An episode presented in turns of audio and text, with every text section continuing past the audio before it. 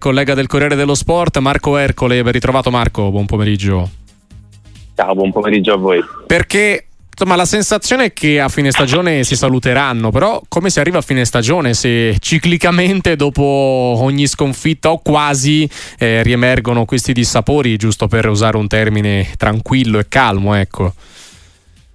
Beh, diciamo che fa parte un po' del ciclo di vita degli allenatori sulla panchina della Lazio, un un ciclo che generalmente quando riesce ad arrivare in Champions League poi l'anno successivo tende a portare verso un divorzio.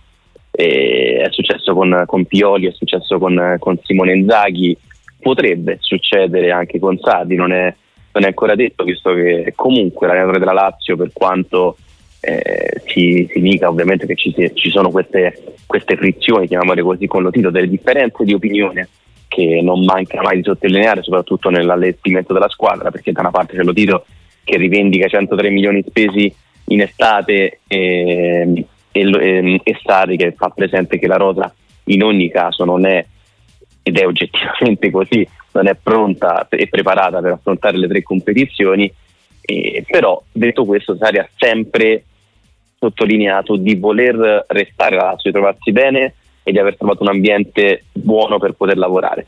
Dipende poi da quelle che sono le aspettative, chiaramente.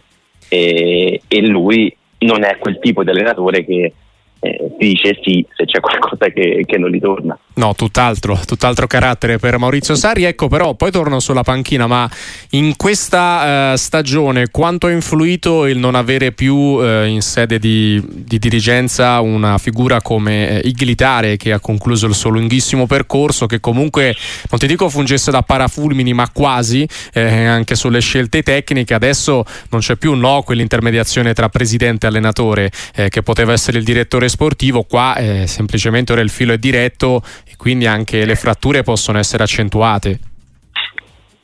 Diciamo che l'anno scorso, negli anni scorsi, perché comunque sono, c'erano stati due anni di coabitazione tra Tare e, e Starri, si pensava che, fosse, che, che ci fosse questo rapporto eh, inconciliabile tra, tra, i due. In realtà sì, ci sono state anche in questo caso, in quel caso differenze di vedute perché magari Sarri gli chiedeva un giocatore e Sarri ne portava un altro con caratteristiche a suo giudizio analoghe e, e, e da qui venivano fuori de, degli scontri. Adesso Tare non c'è più, c'è Fabiani al suo posto, Lotito ha preso diciamo, un po' più di, di potere eh, non decisionale perché quello ce l'aveva già prima, ma si è mosso un po' più in prima persona per il mercato in questa stagione e allora ci tiene che vengano utilizzati magari i giocatori che, che, ha scelto, che, ha scelto, lui, perché anche in questo caso in estate Sari aveva fatto altri nomi, aveva fatto il nome di Berardi, ad esempio come tipo di attaccante è stato portato Isaacsen, un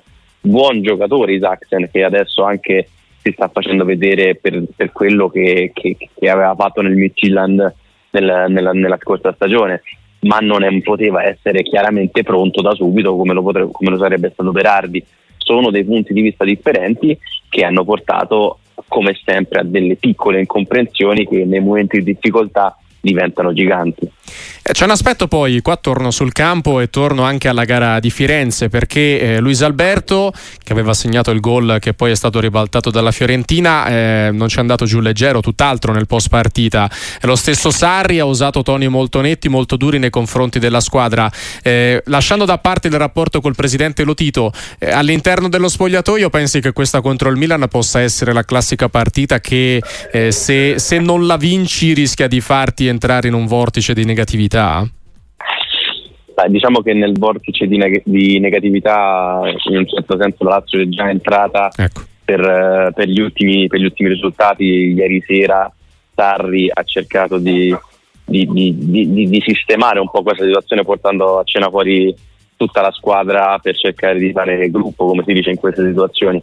Però diciamo che anche all'interno dello spogliatoio un po' di malcontento c'è perché non si vedono i risultati di quanto, di quanto poi si, si, si, cerca di produrre durante, durante, la settimana, durante gli allenamenti.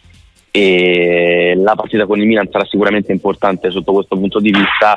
Generalmente nel corso di questa stagione che è stata molto complicata, la Lazio ha vissuto tanti momenti di difficoltà e ne è uscita con delle prestazioni importanti in partite importanti vediamo se anche contro il Milan sarà, sarà così, in caso contrario sarà comunque ci sarà successivamente anche la partita con il Bayern Monaco eh, di Champions League a seguire che non è proprio una passeggiata quindi c'è il rischio che sia uno spartiacque importante della stagione. Vedremo quel che sarà, di certo avremo modo di riparlarne anche con Marco Ercole del Corriere dello Sport. Marco, grazie davvero e buon lavoro, buona giornata. Grazie a voi, buon proseguimento.